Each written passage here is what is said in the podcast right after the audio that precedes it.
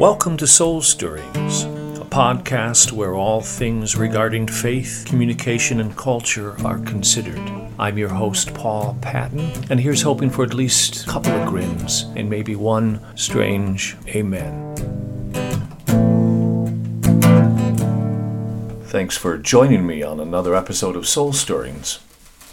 I've devoted the last several podcasts to a new series focused on the Apostle Paul's listing of the fruit of the Spirit found in his letter to the Galatians, chapter 5, verses 22 and 23. These nine fruits include love, joy, peace, patience, kindness, goodness, faithfulness, gentleness, and self control. I've suggested that these nine are the most significant fruit to be cultivated in our life's garden, the garden of God. In my first podcast in the series, I focused on agape love. My last two podcasts focused on joy. My first podcast on joy discussed how a biblical understanding of joy is not just about putting on a happy face. And my second joy podcast explored how joy is often understood as a paradox, that you can experience joy and grief really at the same time. Now, in this third podcast on joy, I'd like to briefly ponder with you how joy is by its very nature intimately tied to and connected with hope. The Apostle Paul, in his letter to the Roman Christians in chapter 12, in the midst of his admonishment, describes one of the ideals of their living faith as being joyous in hope. What does he mean by joyous in hope? Let me suggest that Paul's usage of the term hope can be defined as the purpose behind persistence, the purpose behind persistence.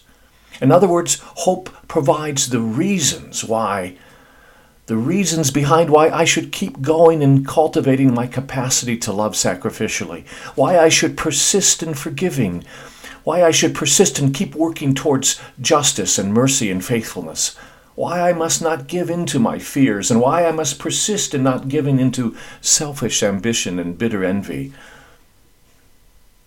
Hope again which is the purpose behind our persistence, is always tied to the concept of promised lands. Now, what kept Israel going step by step in the wilderness, guided by the cloud by day and the fire by night? It was the future gift or hope of a promised land.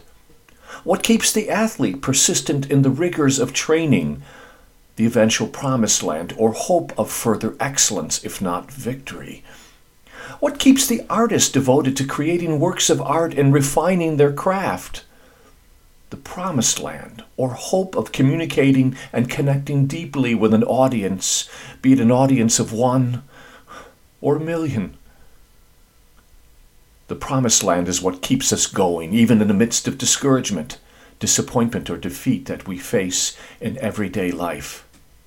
And although the strengthening of patience and persistence in the midst of trials might be a reason to rejoice, strengthening these virtues and thereby strengthening our moral character isn't the ultimate promised land for the Christian.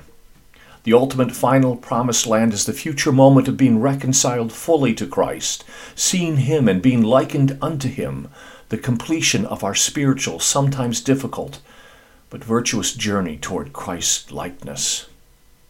But let me get back to the Apostle Paul's letter to the Christians in Rome and his phrase, joyous in hope.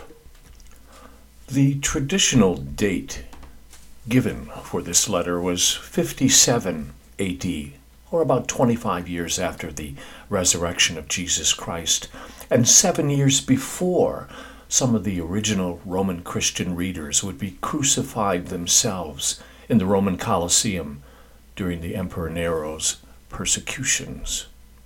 They were joyous in hope, an ultimate hope that allowed them to be purposeful in their faithful persistence, even in the face of fierce persecution. It was a hope that informed their joy, a heavenly promised land, an ultimate destination envisioned and deeply longed for in times of trial. And as we have seen, joy this second fruit of the Spirit is more than just putting on a happy face. We also know that it is drenched in paradox, that you can experience joy simultaneously as you experience grief and difficulty. And as I hope I have just demonstrated, joy is intimately tied to and connected with hope or some specific promised land. Now, in my next podcast, I'll talk about the third fruit of the Spirit, peace, and what it might mean to allow the peace of Christ to rule in our hearts and influence our communication, all of our relationships, even in the midst of disruptions and unsettledness. Thanks for joining me on Soul Stirrings.